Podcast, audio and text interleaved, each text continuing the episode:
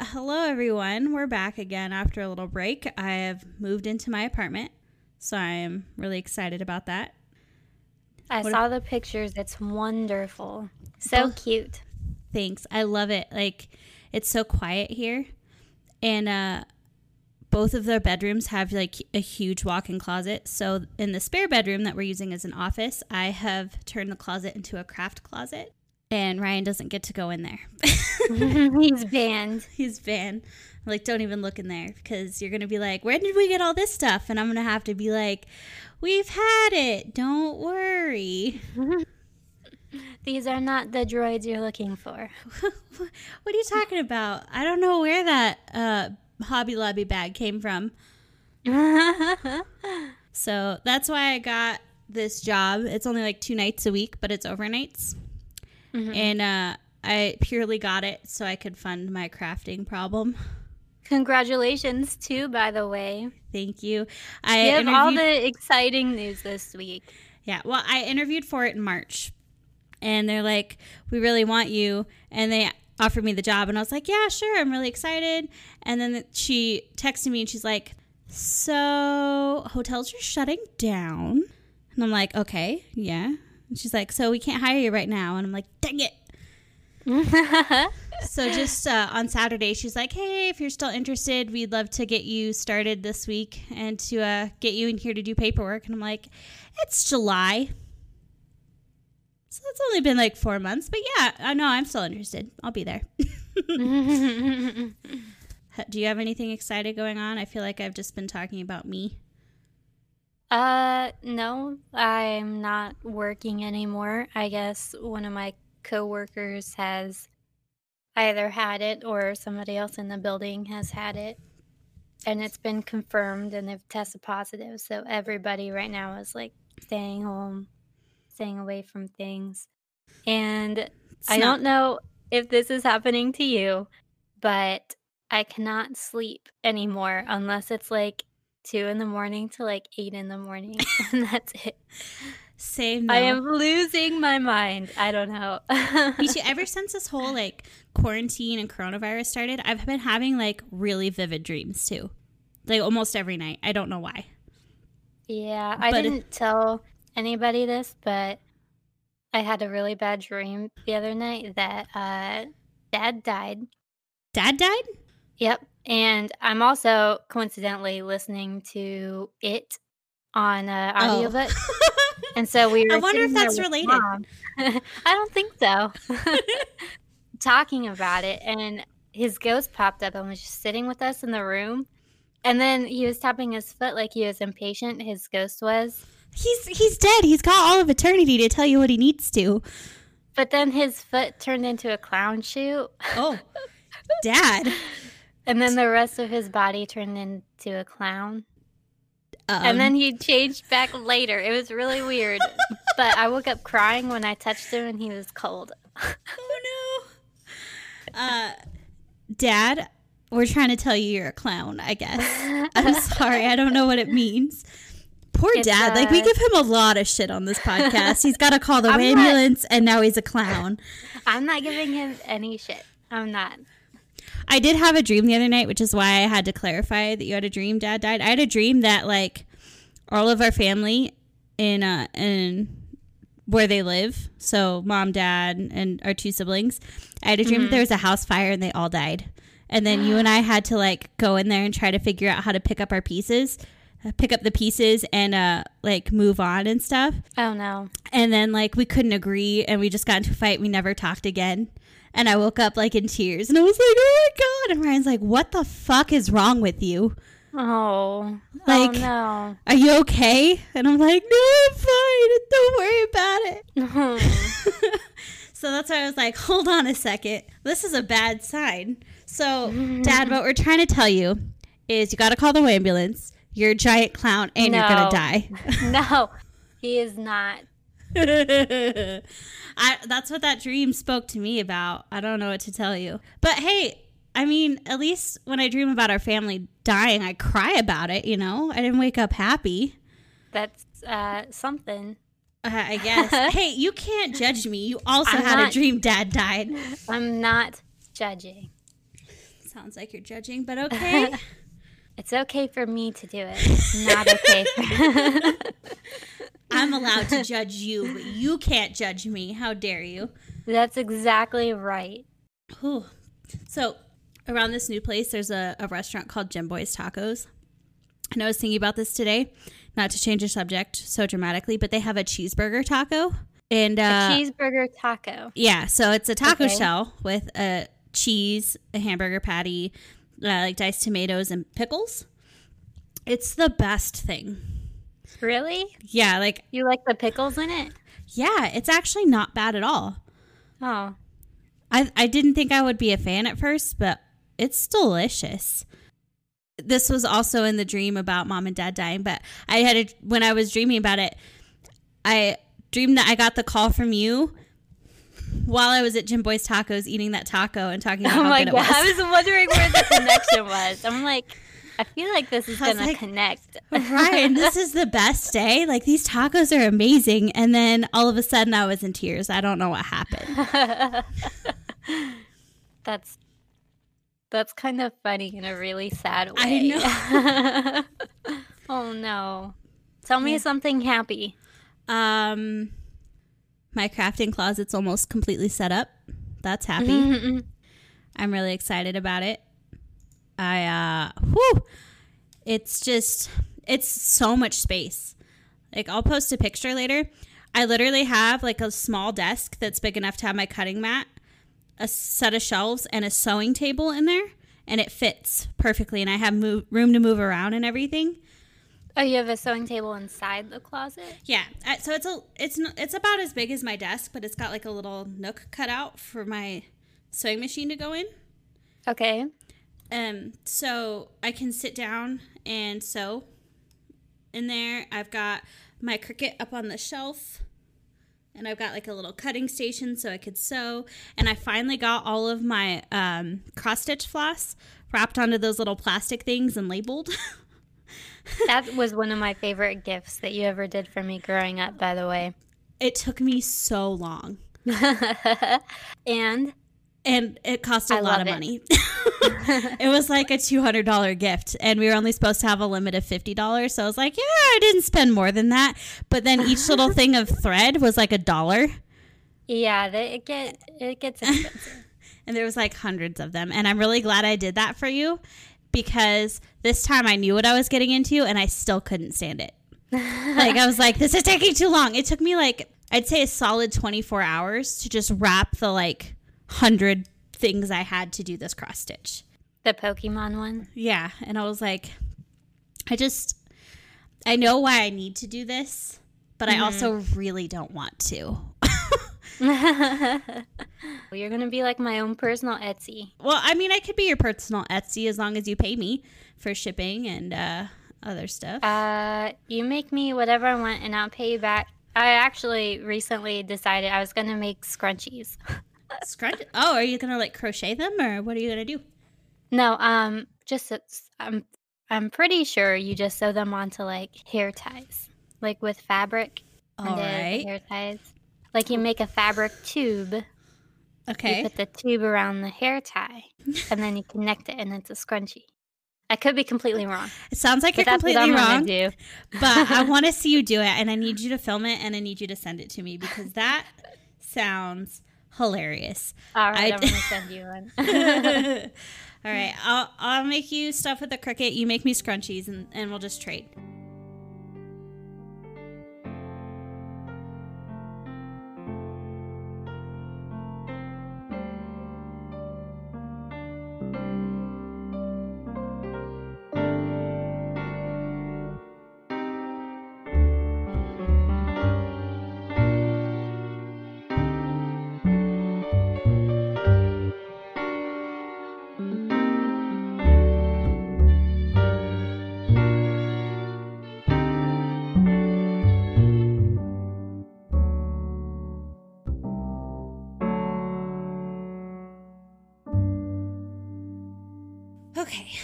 So I understand that you have a murder to tell me about.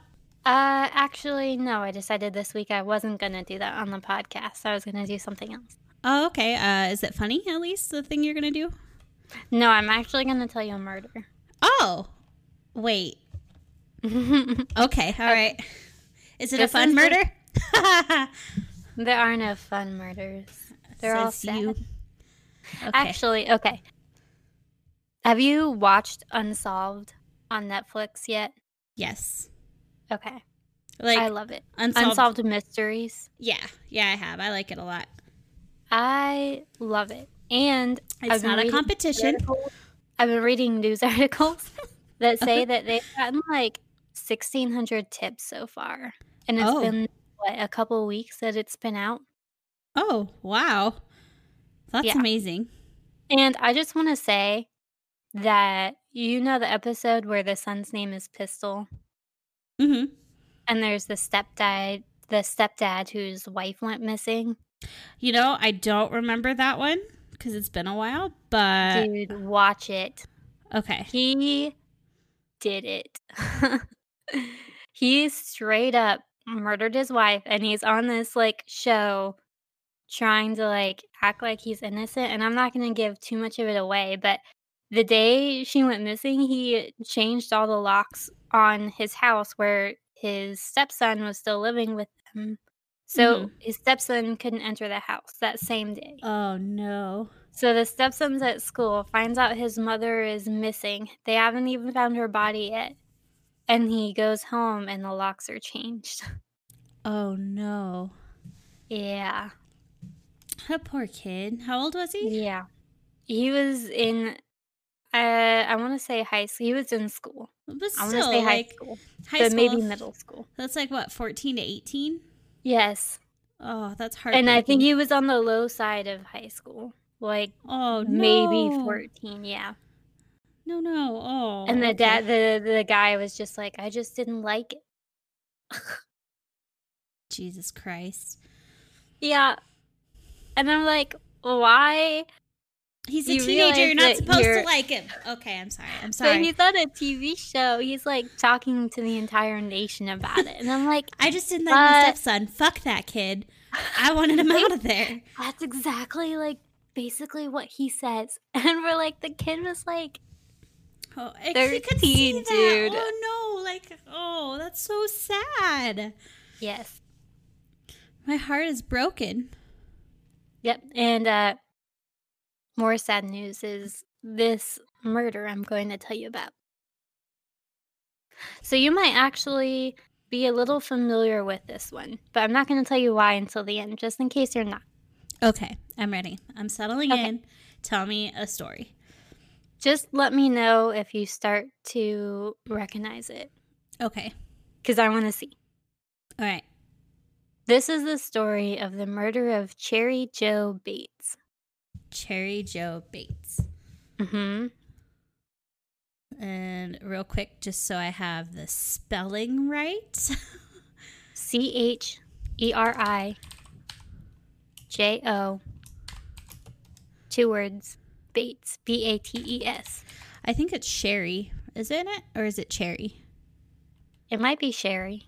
I think I don't know. There's so many spellings. Like S E R R Y. Sherry. All right. I'm just typing it out so when I go Don't to search it. I'm not searching it just so that way when I go to post or have Sammy post it on social media, I know what we're doing.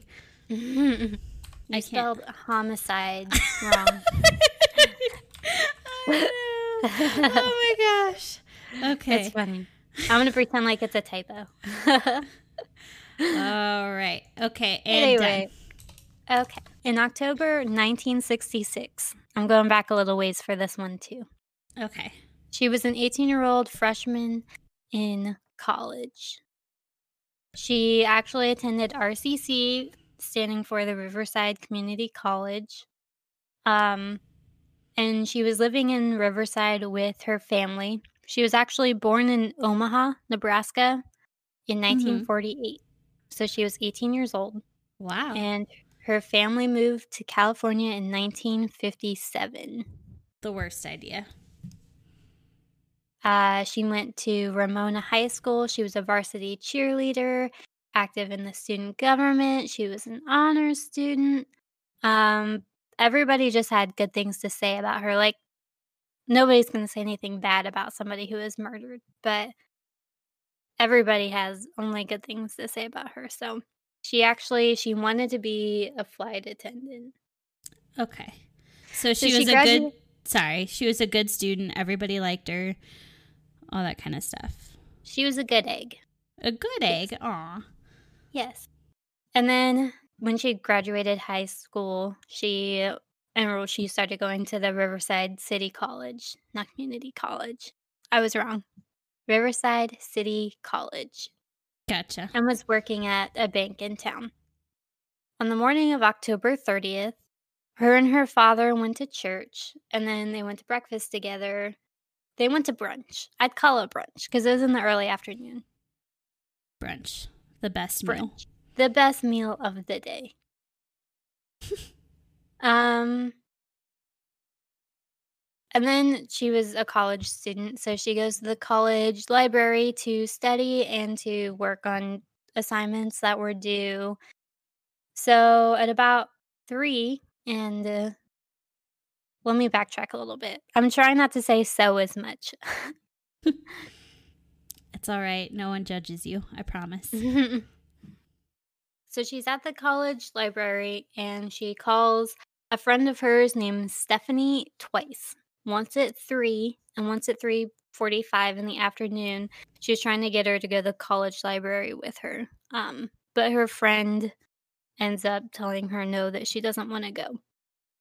Mm-hmm. So Sherry goes to the college library, ends up being there between 4:30 and 5 p.m. Her father comes back in the evening and he finds a note on the fridge saying that she's at the library. So he doesn't really worry. Mm-hmm. Right before she leaves the house, she calls a coworker at the bank trying to find a research paper, part of the paper she had been working on at the library that day. But the coworker said no, so she was really sad as she would have to restart, which kind of extended her oh. day at the library. That's the worst. Right. So she's there until 9 p.m at the library. Uh, witnesses in the area said a young guy, about 19 to 20 years old, almost six feet ish in height, was standing in the shadows across from Sherry's vehicle and was looking at her car at around the closing time of the library. She didn't know who the person was, but she passed him and they said hello on the street.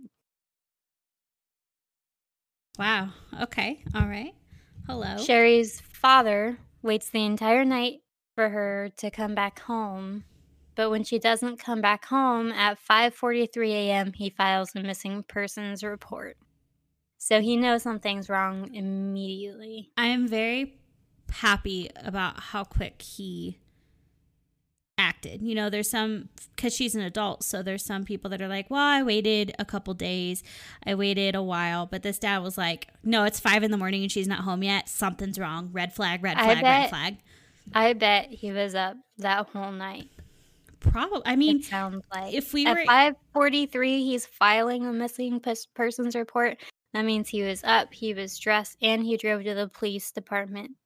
I mean, if we were living at home and uh we told dad that we were going to be out a while and we didn't come home, I think mom and dad would have filed a missing persons report that early too. Oh, definitely. Like, yep. I, I think that's a really good sign when parents know their children well enough to know that, hey, she wouldn't just be out this long. Right. Earlier that morning, he called her father, Sherry's father, called that same friend that Sherry had called asking to go to the library. He called her to find out that Sherry wasn't at her house. So he called around first and then he went and filed the missing persons report. I think the lesson here is kids, you may be a fresh, brand new adult, but still make sure somebody knows where you are. Yeah. I would just, I don't like going anywhere by myself anyway, just because I'm introverted and I don't like I have a little bit of social anxiety. I get you. I get you. But I like grocery shopping. I'm not going myself. anywhere without telling somebody. That's true. Like I always Because you bet Ryan. I'd badger Josh like 10 times asking him if he wants to go with me before I'm please, like, fine. please and just, just go leave. with me. I don't want to go. There's scary people, strangers You trying to talk see- to me. You should see me trying to get him to go with me to Michael. oh no. Absolutely not. I And bet I'm he's like, please, I would rather put a fork through my eyeball. exactly. Yeah, that's how it ends up turning out. See, Ryan I'm like- always, Five minutes in and out, and he's like, no. because he knows this is a trap. He's like, I've He's done like, this before. I've done this once before. Five minutes equals two hours. I'm not about it. it's five minutes in Michael's time. Yeah, it's just two hours. It's fine. See, Ryan tries to say that he doesn't like going into this these type of stores, but every time we go there, he looks at more shit than I do, and I'm like, mm-hmm, right. You don't like this store. Okay, I get you. Don't worry. They just don't want to admit it. They don't like admitting when they're wrong. I guess I guess if you admit you like something like that, you get points deducted from your man card, which is really dumb. Everyone should know how to make stuff. I'm I just keep saying, telling Josh he should do cross stitching with me. I'm like, more guys are getting into it. yeah, we could do a cross stitch of like uh like uh Call of Duty guns. Yeah, Perfect. It's a man cross stitch, I guess. I'm not doing that. Don't don't do You that. That's do a that. that's a bad idea. Uh, I keep telling him to work on my Pokemon one while I'm doing the other one. all I'm saying is I'm when like, the apocalypse like it." happens, my shirts are still gonna be cute as fuck. Okay. That's right. You'll have the gross, stained, dirty shirt because you don't know how to use iron-ons. Okay, I'm done. I'm sorry. Or wash the shirts. yeah. Oh my god. what? I don't know. Let's let's just Uh. continue. This is a mess. Okay. And we'll have scrunchies. Yeah. Fuck you. Yeah. I really don't want to say this right now, but the next part of my notes is at 6:28 a.m. on the morning of October 31st. A groundskeeper named Oh. Cleophas Martin discovered Sherry's body Oh At- no. RCC. Well, I hope everybody enjoyed laughing. Now I hope you feel horrible for laughing right before. Me too. Uh-oh. I'm sorry. I'm sorry. Okay. I'm done now. I promise. Okay, I was waiting to see if it was out of your system, but she was found face down on a gravel path between two houses on. You're not going to know the place. It's called Terracina Drive, in case anybody is living in that area.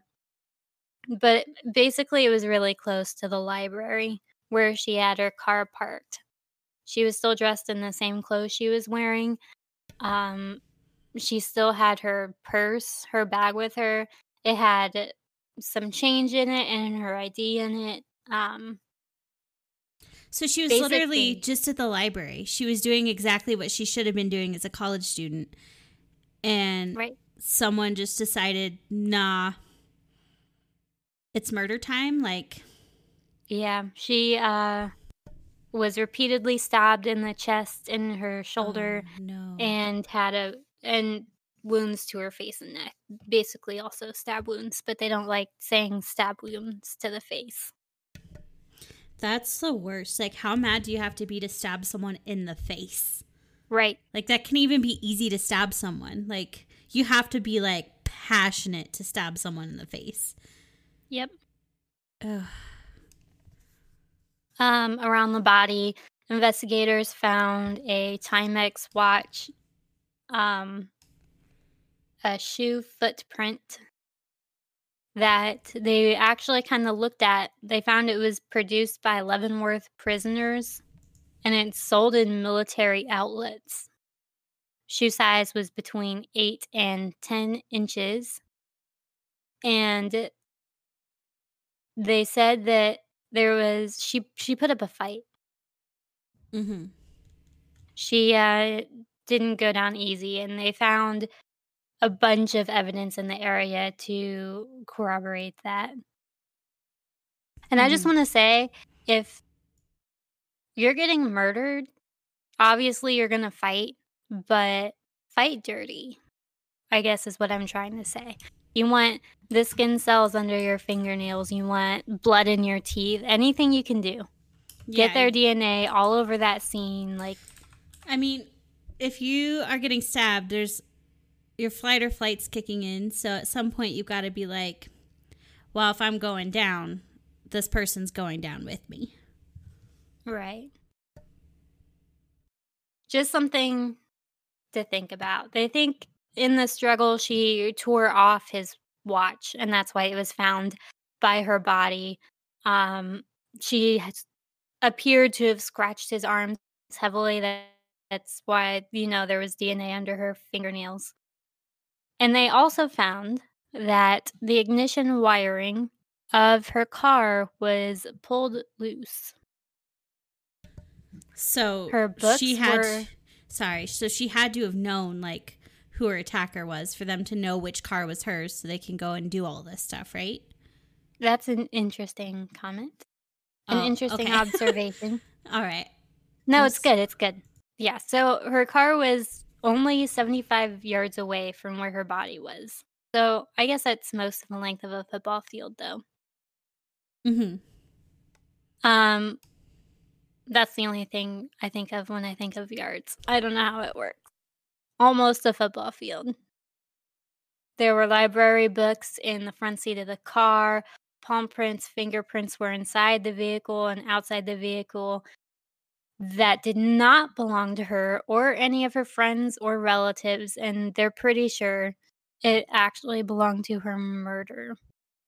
So we already talked about her stab wounds, but she was also eh, the autopsy determined that she had been kicked in the head um a couple of I'm sorry. times. I'm sorry. What? Not Yeah, only was she stabbed in the face, angry. but they kicked her in the head? It's definitely overkill. And I think they say with more often than not with overkill cases, it's personal. I mean, yeah. Like this person had a a bone to pick with her, basically. There was a reason why they hated her or they wanted her dead or something.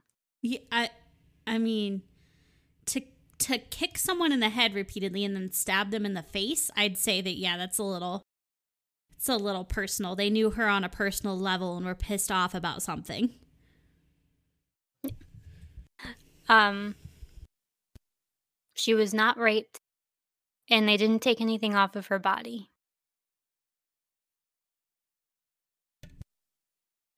So they literally just wanted to commit a murder. They they just wanted to kill her. They don't care about anything else. Right. Hmm. Yeah, it's really sad. Um so let's talk about the investigation a little bit. We already talked about the footprints having been sold in military outlets. Um within 24 hours of the murder, police investigated something like 75 individuals, RCC students and military personnel stationed at March Air Force Base, which is kind of close to the RCC campus. Mm-hmm. But because they had supposedly the killer's DNA and fingerprints, pretty much everybody was eliminated that they talked and interviewed. Yeah, that's sad. What they think happened, obviously, this is all theory since it hasn't um, been solved. They think it was the guy standing on the street across from the library in the dark that Mhm. that woman saw, that that witness saw. They think that while she was inside, he walked up to her vehicle. Obviously, this guy knew who she was beforehand because of the level of violence, and he recognized her vehicle. So he Mhm. knew who it was and waited for her to return to her car after studying. They think that after she tried to turn her car on a couple of times, he walked up and offered assistance as kind of um, a way to get her away from the vehicle and attacked her when they were away from the car. Oh my goodness, that's just heartbreaking. actually, investigators did a reenactment. I don't know if you've heard of people or police doing this before. Um, it was nine days after her funeral, and they got a lot of people who were present in the area at the time of her murder to actually go back and stand or park their cars exactly where they were on the night of her murder and basically say, if this looks familiar to you, if you saw anything on this night, please, please, please come forward and say anything. Say anything that looks off from what it actually was. Tell us. Mm-hmm. It uh, brought in a a few eyewitnesses, not a lot. No more fruitful leads were gained, but several people said they saw a tan gray Studebaker vehicle in close vicinity of the RCC campus that night. But the investigators were never able to find that car or the person who owned it. Wow. And that is basically all we know about the investigation. I guess once all those leads, all the interviews were done, all the leads were followed, there wasn't much more they could do. One month after the murder, two typewritten letters arrived at Riverside Police Headquarters and the editorial offices of the Press Enterprise. Inside the letters, they wrote a likely scenario as to how Sherry had been lured from her vehicle and murdered. Wow. The author described in detail how he had first disabled Bates' car before watching her try to turn on the car until the battery was completely drained. He then offered her assistance, saying his own vehicle was further down the street to get her away from her car. Oh After the two walked a short distance away, he said, It's about time. Bates replied, About time for what? To which he replied, About time for you to die. He oh my then gosh. Put a hand over her mouth and a knife to her throat and forcing her to walk to a dimly lit alley where he then murdered her. Kicked her in the head and stabbed her in the face. Yes. Mm. The author also claims to have known the victim and said only one thing was on my mind making her pay for the brush offs that she had given me during the years prior to the fact the letter included details of the murder which had not been released to the press, including the fact that the ignition coil had been disabled. Investigators initially believed that the author of the letter may have been the actual murderer. But later, the DNA replication technology was advanced. They were able to retrieve DNA from the inside of the letter Mhm. and it did not match the DNA that was underneath Sherry's fingernails. So it wasn't the same person, Or he got somebody else to lick the envelopes. uh, which would be the smart thing to do. Or it wasn't the same person. True. So there's really no. There's no way to know. A That's- year after her murder, there was an update. The newspaper basically did the it's been six months uh, update. And then Mhm. they got a handwritten letter. The police and Sherry's father got a handwritten letter from an unknown individual who said Bates had to die. There will be more on a single sheet of paper. The police considered it to be a distasteful hoax. But at the bottom of each letter was an indecipherable number or letter, which was either a 2 or a Z. Mm-hmm. Mm-hmm. Two or Z. Okay. Are you thinking about it? Yes, I'm thinking about it. It's in my head. And And it's a Z. okay. It's in California. So is it the In the zodiac? These a lot of people think that she was the first victim of the Zodiac killer. Huh. I mean, that I, I, I don't know because this seems to be like a crime of passion where weren't the other Zodiac victims shot? Uh, uh, I think a lot of them had to do with guns. I think most of them were shot, yes. But I mean, they think this was the first one. and it and would I make think- sense that it's like a catalyst where he murders someone he knows, is angry at women for some reason or another, takes out Mm-hmm. the rage, and then realizes, oh, I like this. Which, Yes. if you like killing people, get help. Maybe Couldn't call the have said it police. better myself. maybe call the police, you know, uh turn yourself in early. Go to therapy. I don't know. It's not healthy for Not, anybody. it's not healthy. You And shouldn't be feeling that way. Don't think it's a great way to live. No, I don't think so either. You can't feel good about yourself, right? Well, you'd think, but if you like committing murders, I'm not going to sit here and tell you how you how you feel about yourself. I'm going to tell you how you should feel about yourself, which is bad. You should feel bad. Get some help. All right. I already said that they think that some people think she was the first, perhaps the first victim. I'm going to say first just because of how passionate this crime was, but it's not confirmed. And the Riverside Police Department are absolutely adamant that it has nothing to do with the Zodiac killer. Okay.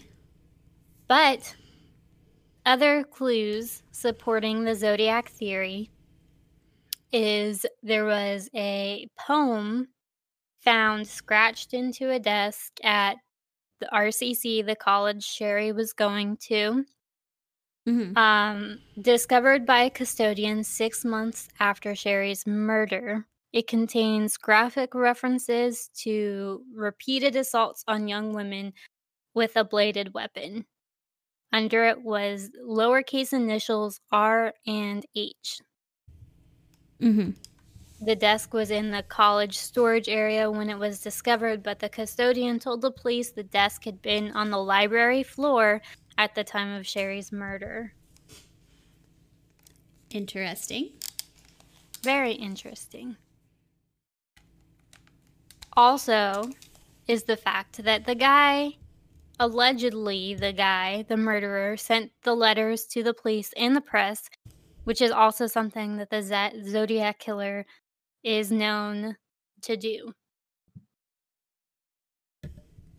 True. Very known to do. He was, I don't want to say probably one of the serial killers that wrote to the press the most. I think a lot of serial killers write to the press because they think it's like a cat and mouse game.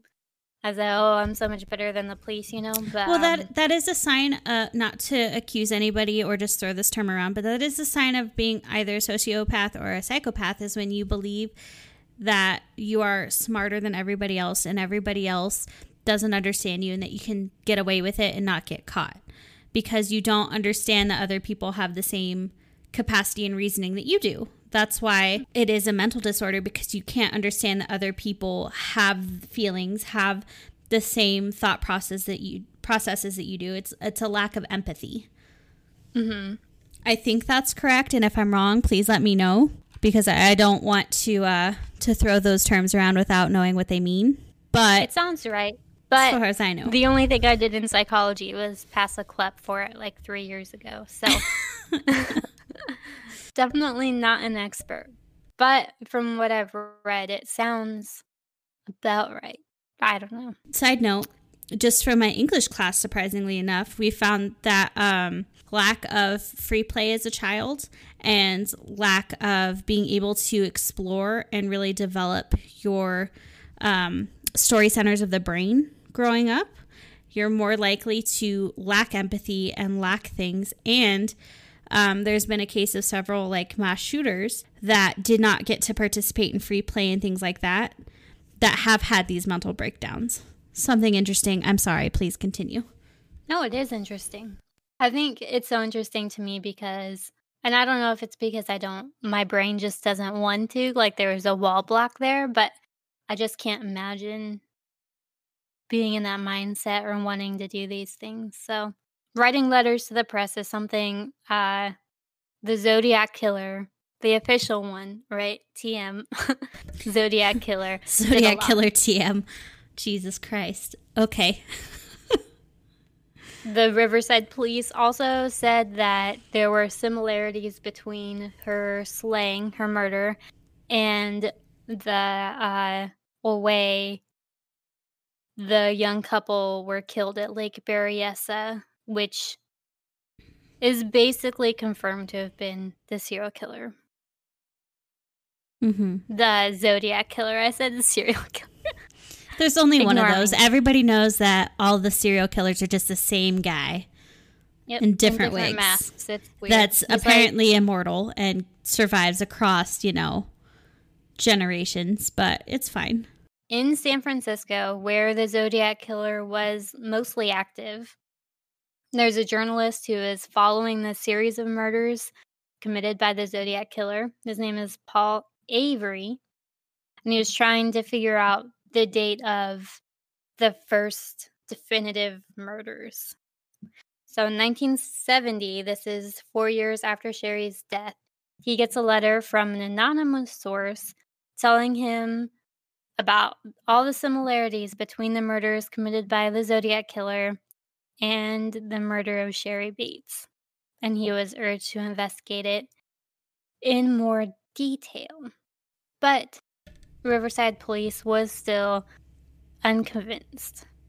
So Uh-oh. if you actually just Google Sherry Jo Bates or murder of Sherry Jo Bates, all the articles that you see is Zodiac, Zodiac, Zodiac, Zodiac, Zodiac. I think the vast majority of people think that she was the first murder of his. But I mean, if it's right around that time, they say that most serial killers, like the Golden State Killer or Ted Bundy or um, maybe even this, most serial killers have practiced before they become well-known serial killers. Mm-hmm. I would agree. You don't you don't start murdering and be good at it. Like I don't know what I'm trying to say. you can't serial killers like the Zodiac killer that get away with murders for so long get away with it because they're unfortunately good at what they do. But you don't start out that way.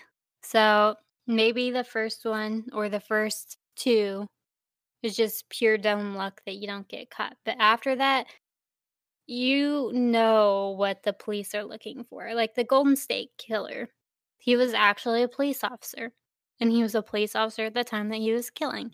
And the big reason why he probably got away with the robberies that he started committing first and then the murders after was because he knew what the police would be looking for and how they would look for him after the murders or if he were to get caught which is how he was able to remain in- so inconspicuous. All right, I'm going to say one last thing about this because I've taken a lot of time that I think this case actually really deserves because, well, I guess all cases deserve a lot of time. But mm-hmm. former Los Angeles police investigator Steve Hodel, you might have heard of him. Uh, he wrote a book called Most Evil isn't that Steve? Hodel? That's the guy who thinks his father's the, the Zodiac, right? Has claimed that his father, George Hodel, was responsible for the murder of Sherry Bates. This claim has been viewed with little credibility. Wait, no, he thought his dad was the killer of the Black Dahlia, right? Or because I... he also claimed that his father was the Zodiac killer, oh. the lipstick killer, and the p- perpetrator of the 1947 murder of the Black Dahlia. Jesus Christ. He did everything. See, I told yes. you, all serial killers are this one guy. George Hodel. He finally figured it out. Someone tell the cops. I want a medal. I'll mail you Make a gold me a star. medal with your Cricut. all right, all right, deal. It's gonna be made out of paper, though. Is that okay? I guess. Fine. and that is the story of the murder of Sherry Jo Bates. That was a good story. It's really interesting. It was it was long, but it was interesting. There's just so many aspects.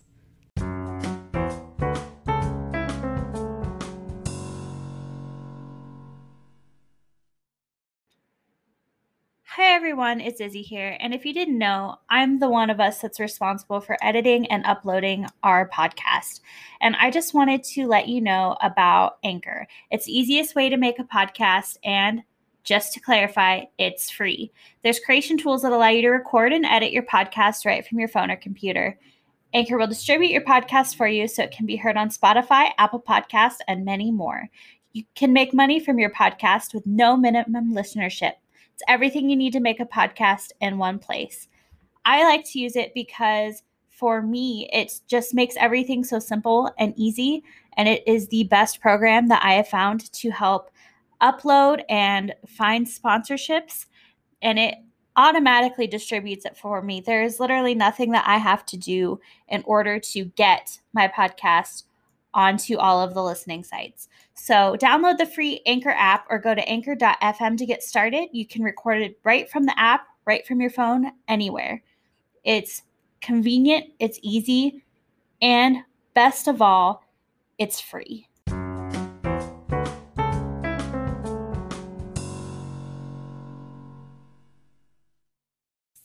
Okay. So, are you ready to hear my story? Yes. So this one there's not a whole lot of information on, but since your section was like 50 minutes instead of the 30 it normally is, I feel like that's okay. Okay, sorry. no, no, no, no, it's perfect. You picked the perfect week to have a long one. Mm-hmm. the perfect week.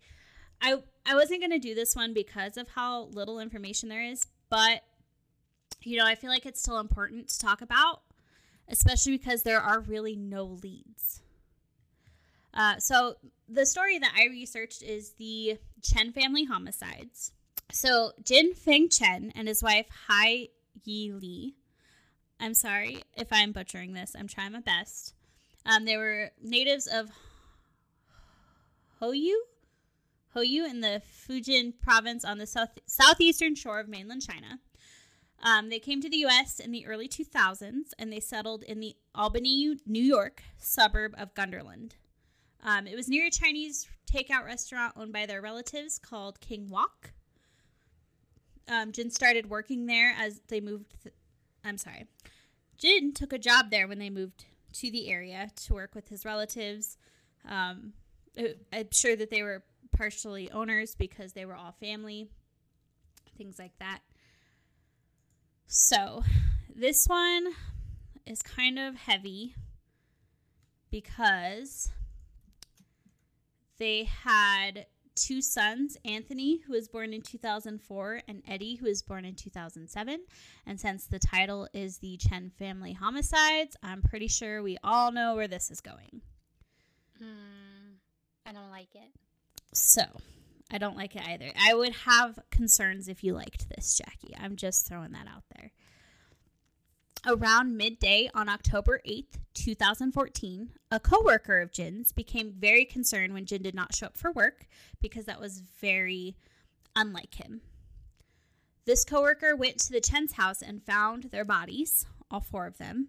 Um, but because he was not very fluent in English, he went back to the restaurant and then asked a coworker, who happened to be one of Ch- the Chen's relatives, to call 911 for him.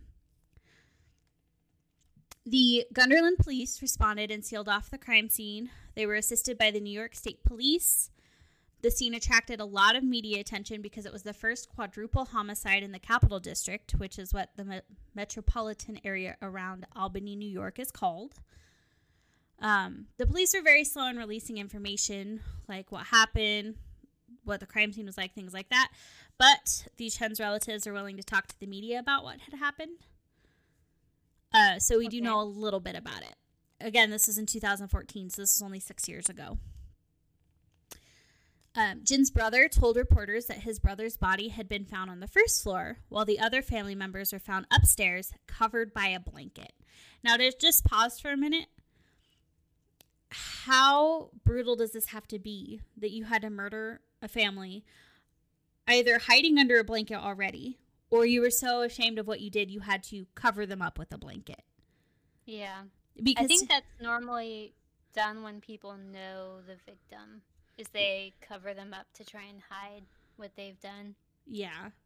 I mean that makes sense, but to me, as the rest of the family uh, was upstairs. What my theory is is that they heard someone breaking into the house. The kids ran into their parents' room. The mom put them in their bed, and the dad went downstairs to investigate. You know, is that making sense? Mm-hmm. Like, if your one parent would take the kids and try to protect them, while the other parent would go check it check it out. But we don't know. That's just my theory. Um, he denied an earlier report that the Chen family had been shot, and later details emerged that they had been. This is really bad. They had been beaten with a hammer, and even later reports said that they had also been stabbed. Oh, wow. They had to have known their murder because it takes a lot of passion to one, beat someone with a hammer, and two, then to go back and stab them just for good measure. Yeah. Especially because these kids were born in 2004 and 2007. So in 2014, one was 10 and one was seven years old. These are babies. Poor, Poor you, baby. You have to be really angry about something in order to murder children with a hammer.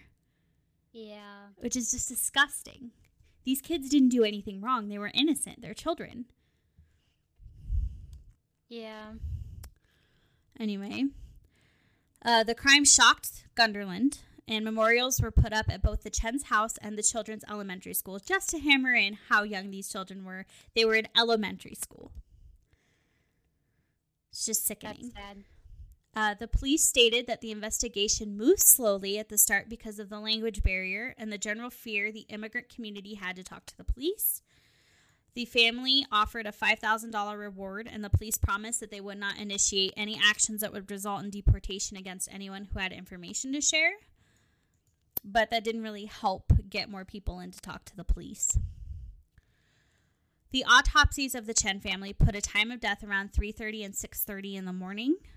The police were able to collect some DNA, but they have not found a match yet.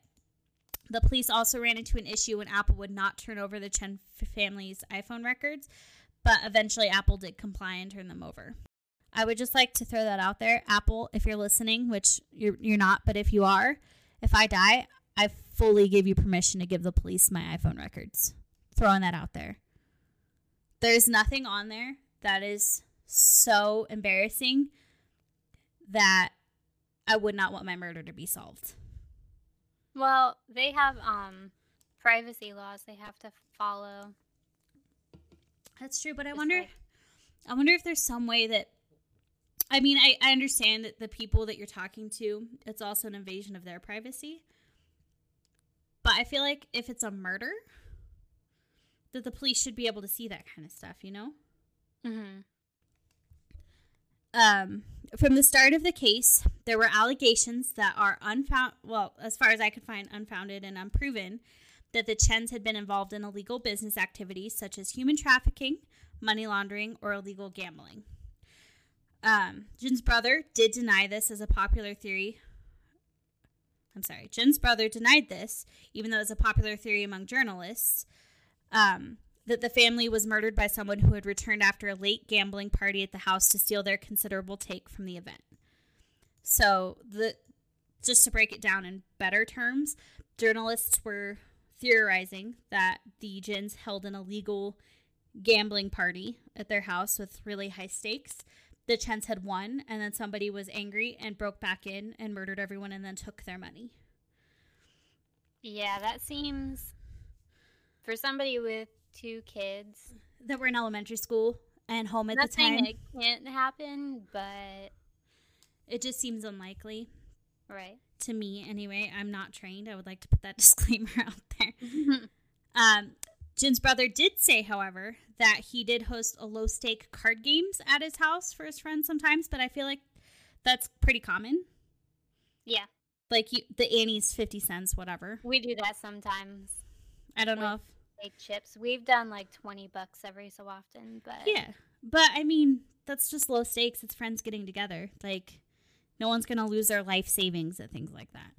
Nobody's going to lose enough money that they feel the need to come back and break in. Hopefully. If you break into my house over 20 bucks, listen, just tell me you're going to do that. I'll give it back.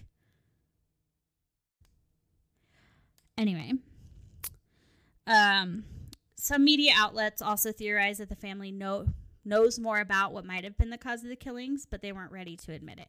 So at this point, we know that there was a quadruple homicide. We know that they were beaten with a hammer and then stabbed. We don't know why. We don't know who did it. We don't know really any sort of motive or anything like that. There hasn't been any witnesses really that have come forward. So it's really it's really sad because there's just not a lot of information. Mm-hmm. Um, five years later, pl- there's another article on uh, Six News Albany that, and, and a New York State police spokesperson told CBS 6 that the investigation is still open, but that there's no new information to share. Um, investigators are still searching for tips, and a local pastor says a $5,000 reward is still on the table. Uh, pastor Charlie Mueller is stated as saying, or is quoted as saying, When little kids are killed like that, you think of what kind of world we live in. I'm a little bit surprised there were no leads. He also went on to say, If someone is convicted, we'll pay the money. So it's still sitting on our account. We want this to be solved. It's just, it's really heartbreaking that six years later now, there's no leads. It's doubtful that it's ever going to get solved. And one of the police spokespeople says that they aren't ruling out maybe it being organized crime, things like that. But there's really no information to, oh, there's really no, there's really no evidence that backs that. But there's no evidence that backs it wasn't that. There's just there's just a lack of evidence and they're unable to figure out who did it. But for four people to be killed, I feel like somebody has to know something. It's that classic case. There's got to be evidence out there somewhere. It's got to be, it's got to be, like, it couldn't have been quiet, you know? To beat someone with a hammer and then stab them, mm-hmm. it had to have been pretty freaking loud. Yeah. So that's really this is why I didn't really want to do that story, but I feel like it's important to do because there are no leads. But there's just not a lot of information about this one. There's not a lot of evidence. They found DNA, but they haven't been able to match to anything to anything. But you know, it could be like how they caught the Golden State Killer, who was convicted, by the way. We've been gone. Yep. But yep. we'll talk about that in a second.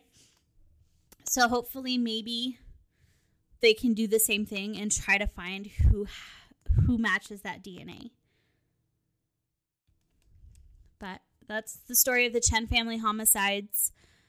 I really hope that somebody comes forward soon with information because this is just heartbreaking. Yeah. No, it's really sad. Uh, we've only been recording about 12 minutes now, so that's as long as it took to tell my story. But I still feel like it's important to get this information out there, even if there's not a lot of it. Well, and the hope is that the police are holding their cards close to their chest. Yeah. At least in the United States, at least.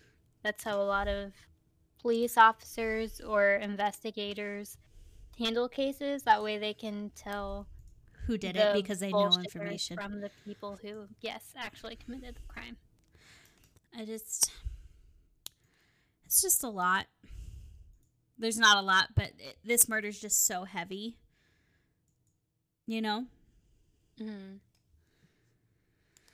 But that's the story of the Chen family homicides. And not to gloss over that, but I would also really like to talk about how they just caught the Golden State Killer, now that I mentioned it that we, they've caught him for over a year. He was arrested in 2018, but he pled guilty to all of the homicides that he was charged with, and on top of that, he I think pled guilty. Well, he didn't plead because they couldn't charge him, but he admitted to over 65 rapes. Yeah. So those families finally have closure, and I really hope that the Chen family is able to get closure as well in the same way. Murder has no uh statute of limitations. So I really hope that it stays open and the police keep working on it. Yeah, that was actually a concern with the original Golden State Killer case. Mm-hmm. Was in California, there was a statute of limitations on rape, which, so, in my opinion, we should get rid of. They did eventually. Thank God, but it wasn't like a grandfathered in kind of thing. Yeah, But I mean, So I think if you're brutally raped, yeah, you still get to survive, but think of all the trauma that goes along with it. Mhm. Like the vast majority of couples that got attacked divorced afterwards. So not only are you mentally scarred, not only are you terrified for the rest of your life, especially if they don't catch the person that did it to you, so they're still out there. But the Mhm. Golden State Killer would call his victims sometimes years later just to inflict terror. Yeah. Your relationships fall apart. Like it's just horrifying. And he'd call them too beforehand Mhm. sometimes. Yep. Terrifying. What a piece of shit. So happy he got caught. so happy.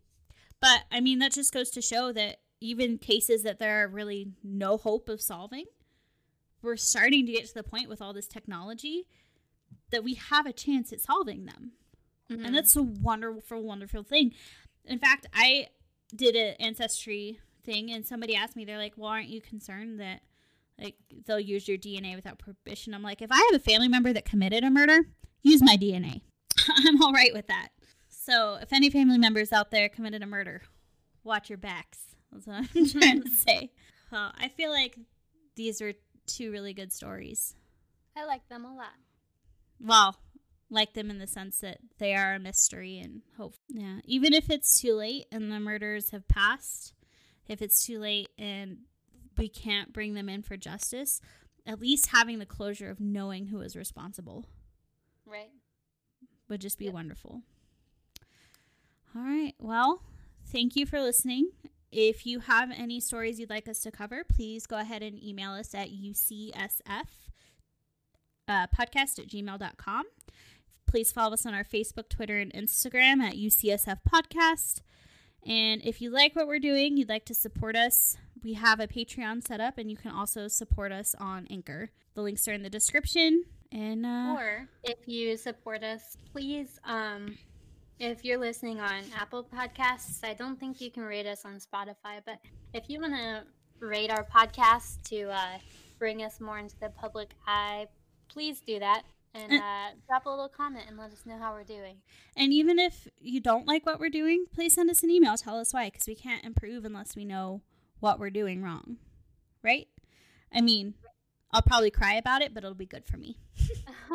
it's happy tears. No, no, they're not. If they're mean, I'll forward them to Jackie so we can both cry about them together. And uh, on Patreon, we are working on coming up with things that are just specifically for Patreon members, whether it be things like merchandise, whether it be extra bonus stories, whether it be interesting facts or a place to chat. So if you want to su- support us and be a part of this community, go ahead and also email us. Tell us what you'd like to see. We are always open to suggestion. And now that I got that fancy new Cricut maker, maybe I can make some stuff. You're wild. I guess the takeaway from this episode is uh I guess nothing because these were just pe- normal people going about their day. Yeah. Our takeaway from this episode is don't be a murderer. It's not Yeah. very nice. People That's don't like it.